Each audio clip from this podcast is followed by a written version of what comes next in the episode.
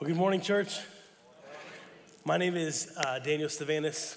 My friends call me Stallion. I grew up overseas in Italy, and when I moved to college, they said, "You're the Italian Stallion." I said, "Sure." And that name stuck ever since. I'm our student ministry director, and it is such a joy to be able to share God's word with you guys here this morning.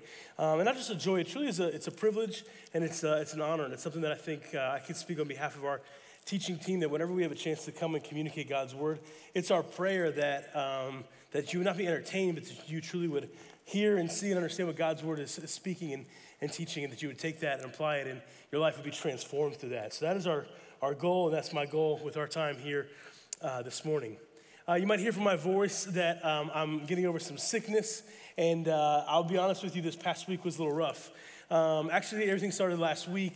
Saturday night, really, I was at a birthday party for a good friend, and we were outside. If you remember, last Saturday was a beautiful, incredible weather day, and as the evening progressed, it started to get a little bit cooler.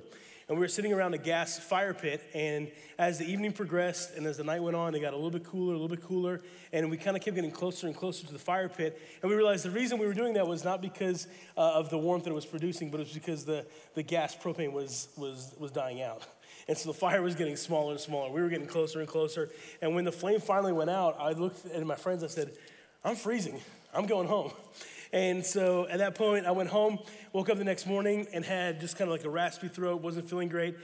Came, taught Sunday school, and when Sunday school was done, I walked down the hallway and sat down, and I was like, "Man, I'm wipes. I don't think I'm feeling great." So I got in my car, and I went to the one place where you go when you're not feeling great, the corner of Happy and Healthy, Walgreens. And as I was in Walgreens, I was trying to think through what I needed to get. And as I was processing all this, I saw through the cars and across the distance the urgent care. And something in my heart was just like, "You need to go to urgent care this time." And so I went there, spoke with the doctor, and he said, "You have a sinus infection."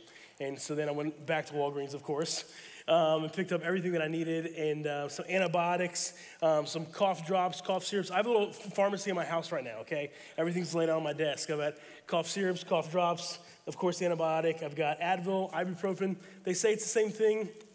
I'm a little skeptical. I've got decongestant AM, decongestant PM, and throat lozenges. I don't know what a lozenge is, but I've got them, okay? And so if you start to get a little sick or don't feel great, come find me, and we'll get you up right. We're continuing this series on the book of Ephesians. And this series, as we communicate, as we teach, we've kind of couched it in this premise: if this, then that. And these are conditional sentences, conditional statements. And so our goal is that as we study through the book of Ephesians, in order for us to better remember what it's saying or better apply what it's saying, that we would process these statements: if this, then that. And so we said that if we are chosen for week one, then we have a purpose. If we are saved by grace, then we need to live a grateful life. And so if this, then that. And if this, then that, these sentences like this, this cause and effect type of mentality is great, especially when you're trying to talk about like gravity. Like, if I walked off this stage, then I would fall. And I've actually thought that before as I've been up here speaking, like, if I get too close to the edge, I need to be careful. If I were to step off, I would fall and break something. If I, maybe it was when we were kids, you know, our parents taught us consequences. If you were late for curfew, you will be grounded for a week. And at 9:58, my dad was sitting there by the door, you know, waiting to make sure that I was on time. I remember in school, okay, if you did not study for this test, then no amount of prayer could give you the information that you need for that test. And trust me, I tried that. I do remember one time in speech class in college, the professor, this is when I decided to challenge this idea of thinking the if and then statements. And the professor said, "If you prepare your speech, your final speech, the night before, you will not get an A." And I thought to myself, challenge accepted. And so I actually, the night before my speech was due, I actually remember staying up late with my friends and watching one of our favorite TV shows. And so the next morning, I was like, what should I talk about in my speech? I know, I'll talk about the TV show that I was watching all last night, that I should have been working on my speech. And so I developed my speech that morning, and I proved them wrong because I planned it that morning, and I still got an A-. Now, that doesn't speak so much to the quality of the speech, maybe just more the quality of me being able to ad-lib and tell some fun facts about a show that I was watching. If this, then that. And so we've been couching these conversations and couching these principles from the book of Ephesians in this idea and in this philosophy of if these things happen, then you will get this outcome. But I want to warn us today because it's a little bit of a dangerous way to live, especially our spiritual lives in this terms, because if we start to live this way, if we start to think if this, then that, then we start to kind of have this mindset where if we get things reasonably right, then things will happen or things will go reasonably well. So we think to ourselves, okay, if I'm a good person, if I'm a good Christian, if I spend a decent amount of time, like reasonably speaking, if I do what I'm supposed to and spend time in God's word, if I do what I'm supposed to and pray to the Lord, if I do what I'm supposed to and show up to church and time again, if I do those things, if things go reasonably well, or if I do reasonably good, then the outcome will be that things will come out reasonably well. And unfortunately, when it comes to spiritual terms, we then start to expect this thing. Now, there's a difference between expectation and desire. And so I want to start there because when we have expectations, then expectation is basically something that we think will happen, but we just think an expectation is valid. We think it's just something that we need to do. It's something that we, that it just should match this. If I have this expectation, if I have this thought, then that will be the outcome that happens. If I have this expectation, then something should come from that. A desire instead of something that we can look forward to, something that we can hold a little bit loosely. The outcome and the fulfillment may or may not happen, but the expectation assumes that the fulfillment will come to pass. And the truth is that this doesn't happen in Scripture. In fact, a famous author, Christian author, Philip Yancey, has this book called Disappointment with God. And he says that there is a gap between what we expect and what we experience sometimes. And when that doesn't match, then we end up being disappointed with God. Think of this for a second. When you've expected God to do something, or you expected God to act in a certain way, or you expected God to show up in a certain way, you expected God to do a certain number of things, and then that doesn't happen, you can actually become disappointed, and frustrated, and end up having doubts and not trusting God. And so our expectation needs to be not that God is going to answer because we did the right thing, if this, then that, but we have to understand that our following the Lord, we do that, we obey him, we process, we seek him, understanding that God is still in control and that God does what he thinks is best. And we see that in the stories of people like Joseph, the story of Job throughout Scripture, that yeah, they've done the right things, they did everything okay, they did everything good, but the outcome was not necessarily what they would have expected. If this, then that, we need to be careful when we think of it in spiritual terms because that's not always how the Bible deals with us. And so today we're going to find ourselves in Ephesians chapter 3. So if you have your scriptures, go ahead and grab that, whether it's in your Bible or digital. Go ahead and turn with me to Ephesians chapter 3. That's where we're camping out. We're spending all of our time there. And so turn there to Ephesians chapter 3. As you turn there, I want to remind us where we're at or what we've been discussing and talking about. This is a letter that the Apostle Paul wrote to believers in the town of Ephesus. And he's writing to them because they are largely discouraged about what has happened to him. He finds out and hears that the believers are discouraged about the outcome that has come to him, which is that he is in prison, he is in jail. And it's largely because of them, because of something that has to do with them, and he's going to address and explain that to them.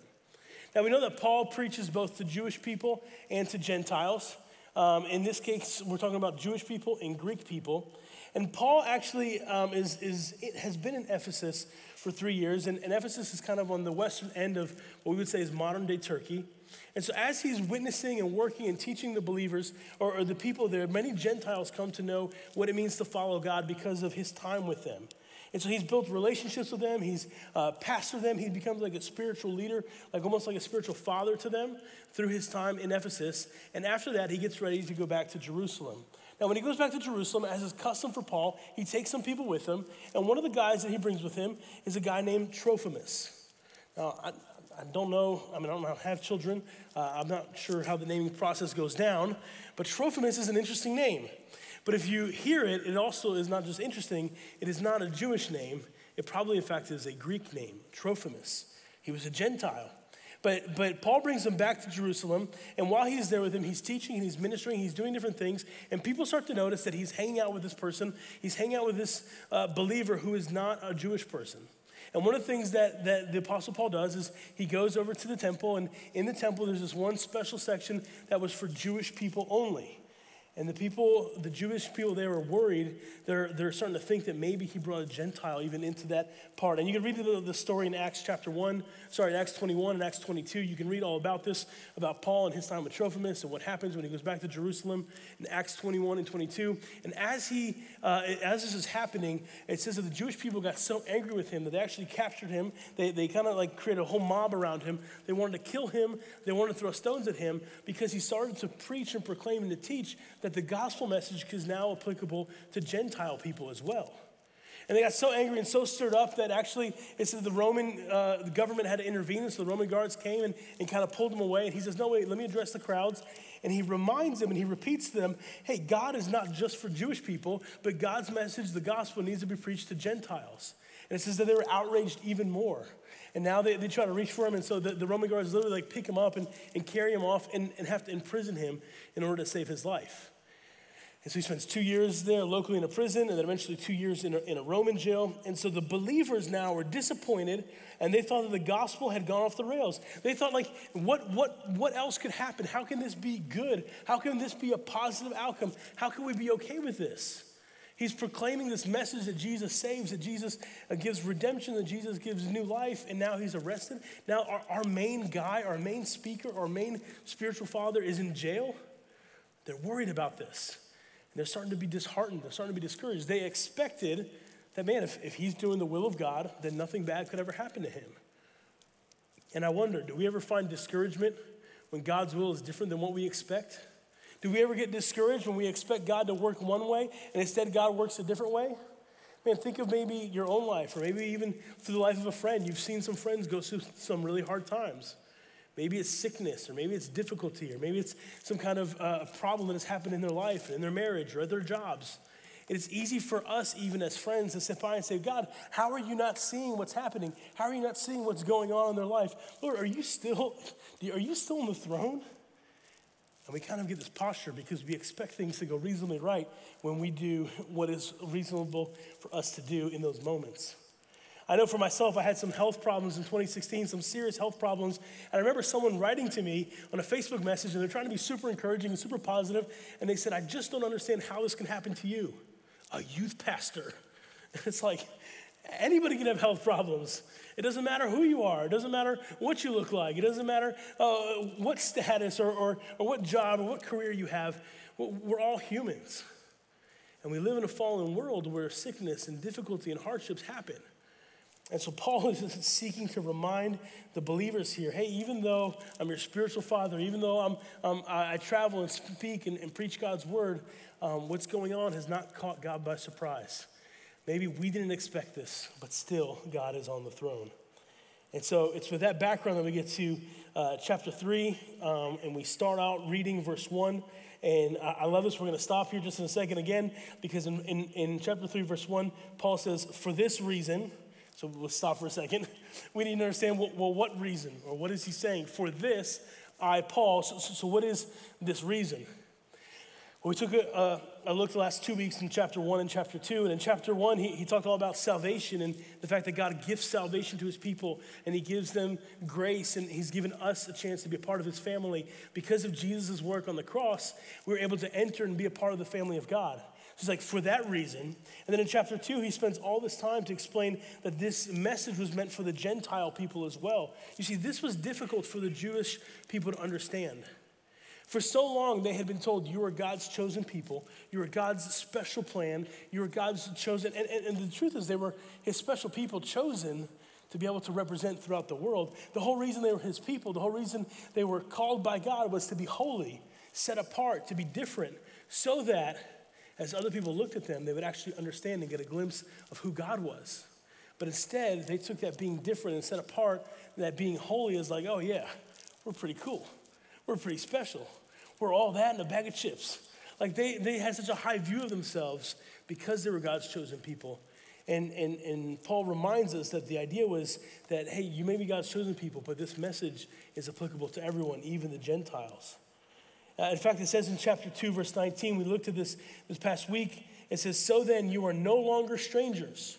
You are no longer aliens, but your fellow citizens with the saints. You are members of the household of God. That he was speaking to Gentile people. He was saying everything that it was proclaimed to Jewish people is applicable to you now too. So he says, for this reason, the message of the gospel, I, Paul, a prisoner of Christ on behalf of you Gentiles. And he pauses again. Now he pauses again. We imagine that as he's writing, and this is just Paul's, mind, this is how he writes, his little ADD jumps around. And he starts saying, for this reason, I, Paul, a prisoner of Christ on your behalf to Gentiles. I should explain some things. And he takes this aside, this almost parentheses, the commentators say, that lasts about 13 verses. This is a long parentheses. And so I want to understand, so we're going to look at the parentheses, we're going to see what it says and explains there. But in verse 1, he says, for this reason, and then we're like, so for this reason what? Well, if you look all the way down to verse 14, he repeats this, and this is where he gets back into this conversation. He goes, for this reason, I bow my knees before the Father. So he goes, for this reason, I bow my knee, AKA, I pray for you. And this is the same thing he said in chapter 1, verse 15, which is for this reason, and he goes and he goes into a prayer. So his goal is to pray for the people. His goal is to pray for the Ephesian people. But as he's starting to converse with them, as he's starting to talk to them, he's like, let me pause for a second. Let me give you some more thoughts. And this is typical of Paul's conversation style. Now, I don't know if you know this, but if you're going to write something, it's actually frowned upon to write long run-on sentences. Did you know that? Okay, I didn't. I grew up overseas, I grew up in Italy, and in Italy it's actually a writing technique to write really long sentences. It's actually like applauded, it's the opposite. I remember one time a friend of mine wrote a story, he wrote an essay for class, and I don't even remember what it was about, but it went something like, the other day, it was a beautiful summer day, comma. One of those summer days that's not too hot, not too cold, comma. Just the perfect temperature, comma. Like the type of temperature that you would experience on a sweet, early spring, but late winter day, comma, just the perfect day, period. It's like, what? And that's how we were encouraged to write like that. We were taught to write like that. And I remember when I came to college and I sat down and wrote my first essay, I found out very quickly that is not a good writing style in the United States. Okay, I found that out the hard way as well. I wasn't a good student, middle school, high school, college, okay? I had to learn things the hard way. And Paul, he was Jewish by nationality, but he had Roman citizenship. So I think he maybe learned some of that style as well. Because he has this long aside, and even his prayer from verse 14 on, if you go back and read that, he essentially is saying one thing. But if you look at verse 14, all the way to verse 21, sorry, all the way to verse 19, there is not a period. It's all commas and a couple of dashes and some numbers sprinkled in between there. His whole conversation, his whole prayer for them is that they would be strengthened on the inside so that then what happens on the outside, like being in prison, would not affect them, would not deter them, would not stir them away from the gospel. His whole desire is, the reason I'm writing you guys, I, Paul, prisoner of the gospel, the reason I'm writing you is to tell you, hey, everything that's been going on is going on for a reason, and it's gonna be okay. God is still in control. I'm praying for your inner strength. But as he starts to write that, he gets distracted. He goes, I, a prisoner of Christ, Jesus, on behalf of you Gentiles. And he's like, let me pause. I feel like I need to explain some more things. So back to verse 1. There's this big dash there in the scriptures, a big line. And he goes on to explain what he's in jail for, why he's in jail. He says, I'm a prisoner of Christ, Jesus, on behalf of you Gentiles. He must have thought, I need to give context to why I'm in jail. I just said I'm in jail because of you. Let me pause and explain, what does that mean? Because if you were a reader and put yourself in, like you were reading the letter, maybe you thought there was an update from Paul. Maybe they thought he was going to not be in jail anymore. Hey, brothers, by the way, I'm out of jail. But as they're reading, he goes, no, I'm a prisoner of Christ on your behalf, my behalf. Is it because of me? Like as a reader, they would have been shocked, they would have been worried. And so he's like, let me pause for a second and let me explain a little bit. And his idea of his whole parentheses, he doesn't even pick up back till verse 13, which is gonna be the essence of his letter. He says, so I ask you, verse 13, not to lose heart over what I am suffering for you, which is your glory. So he starts this whole conversation. He goes, the reason I'm writing you, because of this message of the gospel, because it applies to you Gentiles, because I'm a prisoner on your behalf, time out, pause, and he gets to the end, he goes, don't lose heart over this fact. Don't lose heart over this suffering. It is for your glory. And so what we see, what we understand is that our expectations aren't always met. Our expectations don't always match up with what God is doing. Our expectations aren't always what we think is gonna happen in the end. But that's a good thing. And so we have verses 2 through 13, the parentheses that he deals with, and I want to read this with us now. In verse 2, he says this, assuming that you have heard of the stewardship of God's grace that was given to me for you, how the mystery was made known to me by revelation, as I have written briefly. When you read this, you can perceive my insight into the mystery of Christ, which was not made known to the sons of men in other generations, as it is known now been revealed to his holy apostles and prophets by the Spirit. The mystery is that the Gentiles are fellow heirs, members of the same body, and partakers of the promise in Christ Jesus through the gospel. Of this gospel I was made a minister according to the gift of God's grace, which was given me by the working of his power. To me, though I am the very least of all the saints, this grace was given to preach to the Gentiles the unsearchable riches of Christ, and to bring to light for everyone what is the plan of the mystery hidden for ages in God who created all things, so that through the church, the manifold wisdom of God might now be made known to the rulers and the authorities in the heavenly places. This was according to the eternal purpose that he has realized in Christ Jesus our Lord, in whom we have boldness and access with confidence through faith in him. So, here's our verse. So I ask you not to lose heart over what I'm suffering for you, which is your glory. So he's saying the suffering I'm going through is actually for your glory. He goes, I'm in prison, yes, because I preached with Trophimus the message that the gospel is now accessible to the Gentiles. That's why I'm in trouble. The same message that you received, that you believed in, has gotten me in trouble. That's why I'm in jail. But he wants to say, God has revealed something new to me, a mystery, something that the earlier times they didn't know about, a mystery that has to do with you Gentiles. And so he says, let's get into it. He goes, I'm assuming that you've heard that God's grace was given to me, to you. You see, Paul's job, his role of ministering, of teaching to the Gentiles was something that God had given him. God had appointed to him. It was a special revelation given specifically to him. In verse 3, it says how the mystery was made known to me by revelation. We're not talking about the book of Revelation. We're talking about revelation from God, a revealing that comes from God. God revealed to him when he got converted in Acts chapter 9 that he was going to preach to the Gentiles, to people who weren't Jewish. This was a really big deal. It was a big change for them. And he says, this was that I've already written to you about. And then he says in verse 3, he says, how the mystery was made known. What is this mystery? What is this mystery that he's talking about? You see, this isn't something spooky or mysterious or like a crime to solve, okay? Think less Scooby-Doo when you're a kid. Like, Scooby-Doo was a little freaky, all right? I was worried these ghosts were just kind of like floating around and moving around the scene. And I was always worried, I remember, will they figure it out in time by the end of the episode? Like, that was like a concern of mine. But when you watch Scooby-Doo as an adult, you know that at the end they're going to take the mask off of someone and it's going to be a person who is up to something nefarious, okay? And you understand that now as an adult, but as a kid it was like, no, this is a real problem. Like, there's a real ghost going around thwarting the plans. Something's going to happen here. You see, reveal or the mystery here is this idea of revealing something which was hidden, something which was one way before and now is a little bit different. They can see the full picture of it. So some people think that maybe this has to do the mystery with God's mission in the Old Testament. But you see, God's mission in the Old Testament wasn't any different. His mission in the Old Testament was always to reach the Gentile people. You see, the famous passage that we look at in Scripture to see the start of all of this was in Genesis chapter 12. This is the calling that God speaks to Abram.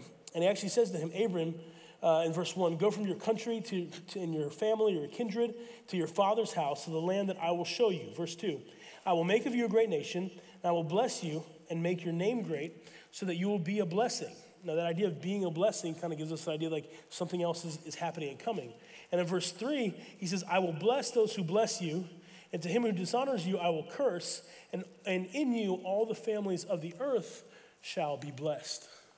So this idea, this message that God wanted to give to all people, to all families, to all the world, it happened all the way back in Genesis. That was the beginning of the setting apart of the people of Israel. That was the beginning of calling them to do something different. That was the beginning of them being a Jewish nation. But the purpose was always so that they could bless other people, so they could bless other people and tribes and nations. The goal was always to reach out, to be outward focused.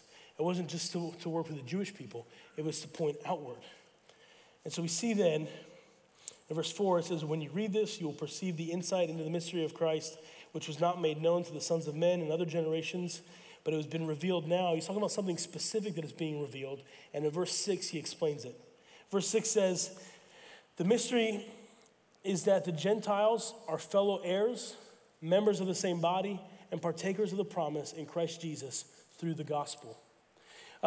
This word that they are fellow is actually repeated in the Greek for each one of these lines. It says that they are fellow heirs, they are fellow members of the body, and they are fellow partakers of the promises in Christ Jesus through the gospel. It's repeated each time. You see, the mystery is that the Jews and the Gentiles would come together in one body, in one new group, the church. Instead of two groups of people and God loving one and God loving the other, everyone who comes together through faith in God would have one Savior, one Father. This is a summary of what has been said in chapter 2 where the two shall become one. The two are coming together. He's combining them. It's not that God would love Jewish people or loves Jewish people and he adds the Gentiles, but it's truthfully that God loves both and he wants to do something new. An example that I heard a pastor say and use of this, it's as if there were two different teams, maybe even two rival teams. And these two rival teams, maybe you've heard of them, maybe you've seen them play before. I think we got a picture of these two teams. It's as if there was two teams. And God is saying, it's not that I love one more than the other, but we would say this, if you're a fan, you're like, well, I'm unwaveringly loyal to my team. God has special favor, maybe some of the fans think. That some of the fans pray for their team to win. Some of the fans think that they are better or superior than the other team. But it's like God is saying, no, it's not about two teams and loving one and loving the other. He said, it's about me grabbing the two teams and combining them together to form one new team. Have you been watching the NFL draft? Let's go Giants, okay? I mean, I don't know. I'm just saying, is he making a better team or what? But he's saying, I'm taking the Jews, I'm taking the Gentiles, and this message of mine goes to both of them, and I'm trying to unite. My goal is to bring together, because of what Jesus did, there's not two different teams, there's now one team, the church. And this was different. Up until this point, the church had a different role. The church wasn't, there was believers, there was followers of Christ. It wasn't working this way. The church is something new that Jesus came to establish. And so we continue in verse 7. It says, on this gospel, I was made a minister according to the gift of God's grace, which was given to me by the working of his power. Verse 8, to me, though I am the very least of these, of the saints, of the grace which was given to preach to the Gentiles the unsearchable riches of Christ and to bring light for everyone the plan of the mystery that was hidden from the ages. He said, we're entering into a new time. It was God's plan all along, but it's new for us as followers of Christ. This message for Jews and for Gentiles is coming together as one church in order to accomplish the mission of God. This is new. This is big. This is different. And Paul is like, I'm in jail for this, but that's okay because this is really exciting. I'm in jail for this, and you think that the gospel is done or the gospel somehow plans went awry. He's like, no, you don't understand. This is the best thing that could happen because I've been able to proclaim the two coming together to form this one thing. And so the truth for us is that this mystery, the mystery of Christ, the mystery of God bringing Jews and Gentiles together to form the church is the mystery that he wants them in verse 13 to not lose heart over why he is suffering. He's like, I'm suffering for a good cause, for the message of God that is going out. And so for us today, if the gospel is for all, then we must proclaim that mystery. If the gospel is for everyone, then we must proclaim that mystery. You see, I just want to give us three simple points of application today, and we'll wrap things up. And the first one is just that the gospel is for you. You see, the word Gentile means non-Jew. And so in this passage, we're talking about Greeks because that was kind of the other great civilization that was there at the time. But anyone who is non-Jewish or non-chosen people of God is a Gentile. And so this gospel message that we talked about in chapter 1, we talked about in chapter 2, that we continue to talk about in chapter 3, is available for you. Ephesians 2 verse 8 says, it is for grace that you have been saved through faith.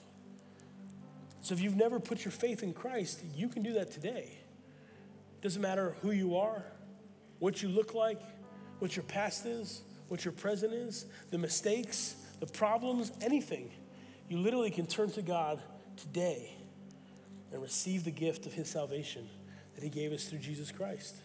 And you can receive that and be part of the family of God. The gospel is for you. The second thing is that the gospel must go out. We talk all the time about the Great Commission. The Great Commission that Jesus gives, his final words to the disciples, but then also to us, is to go into all the world and preach the message of God, make disciples, baptizing new believers in the name of the Father, the Son, and the Holy Spirit, teaching them to observe the commandments that he has given us. His mission is for us to go out into all the world and share the message of God with other people. And the way that happens is through us, the church, going out and sharing with other people. And I'll say this, it's always simple. It's always probably the easiest step we can do is inviting other people to church. And sometimes we think, man, I invited 10 people to church, and that's great. We need to invite people to church. But sometimes we need to go a little further, and we need to share with them the message of the gospel. It's just, oh, I don't know how to do that. I didn't go to Bible college. I'm not a pastor's kid. I don't know how to do all that. Share with them your story. Share with them why you believe.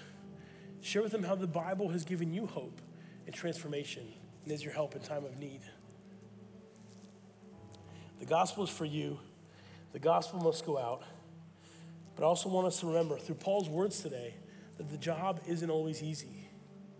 The job isn't always easy.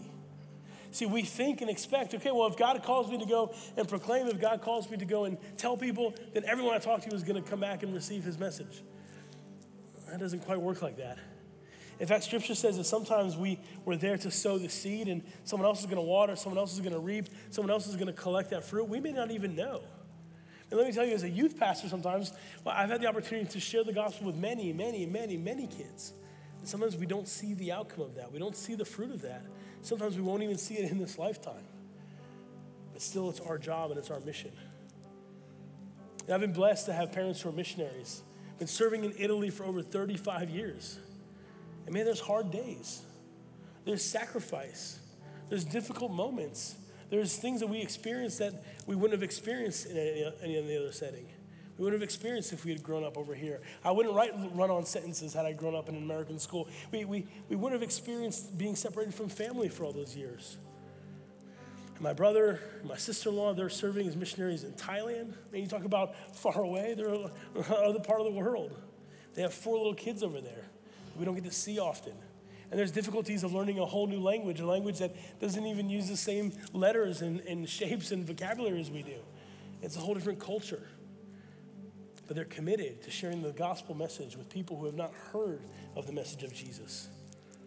Not all of us are called to be missionaries to pick up and pack up and leave and go across town or go across the world, but some of us are called to go across town, to go back to our work, to go back to our friends and our neighbors and say, listen, I know you're having a rough time, and I know you think that maybe this is hokey, but let me share with you the message that God has given me.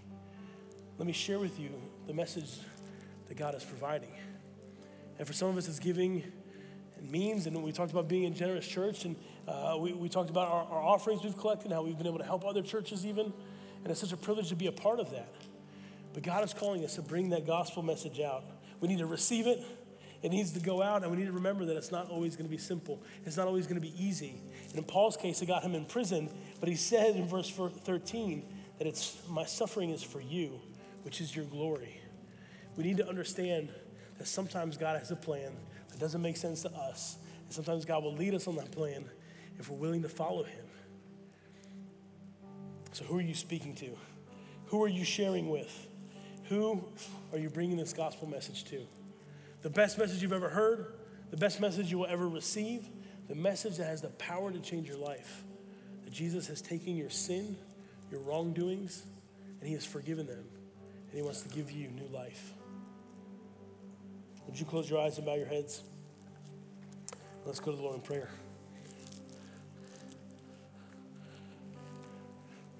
I ask right now that before we pray, that you would ask the Lord, Father, who do I need to speak to? Who do I need to share this with? Who do I need to talk to and encourage them with the message of your word? Or maybe you feel like you've been a part of church, you've been a part of visiting, or you've been a part of coming and attending. But maybe this gospel message of Jesus dying for your wrongdoings, for your sin, is not something that's taken root in your heart. You've heard it, You know the answer, but it's not something that you are living out. Maybe you need to ask God to come into your life today. Maybe you've been disappointed because life is hard and there's difficult moments. And it's not always easy and simple. And even when you have shared and you've been obedient, you feel like God didn't answer the prayer that you prayed. Well, know that he is still in control and that our expectations aren't always met. What we think should happen doesn't always happen. And praise the Lord for that, because he is in control. Jesus, thank you this morning for your people. Thank you this morning for this time together. Thank you this morning, Father, for the message that was brought out and brought in, not just to Jewish people, but to us as well, non-Jewish people. Father, I pray that your word would take root in our hearts, that we would go out and proclaim the victories and the truth and the glory of your message. Father God, that you would transform our community, our families, our neighborhoods, and the whole world with the message of the gospel. We love you, Jesus. We ask these things in your holy name. Amen.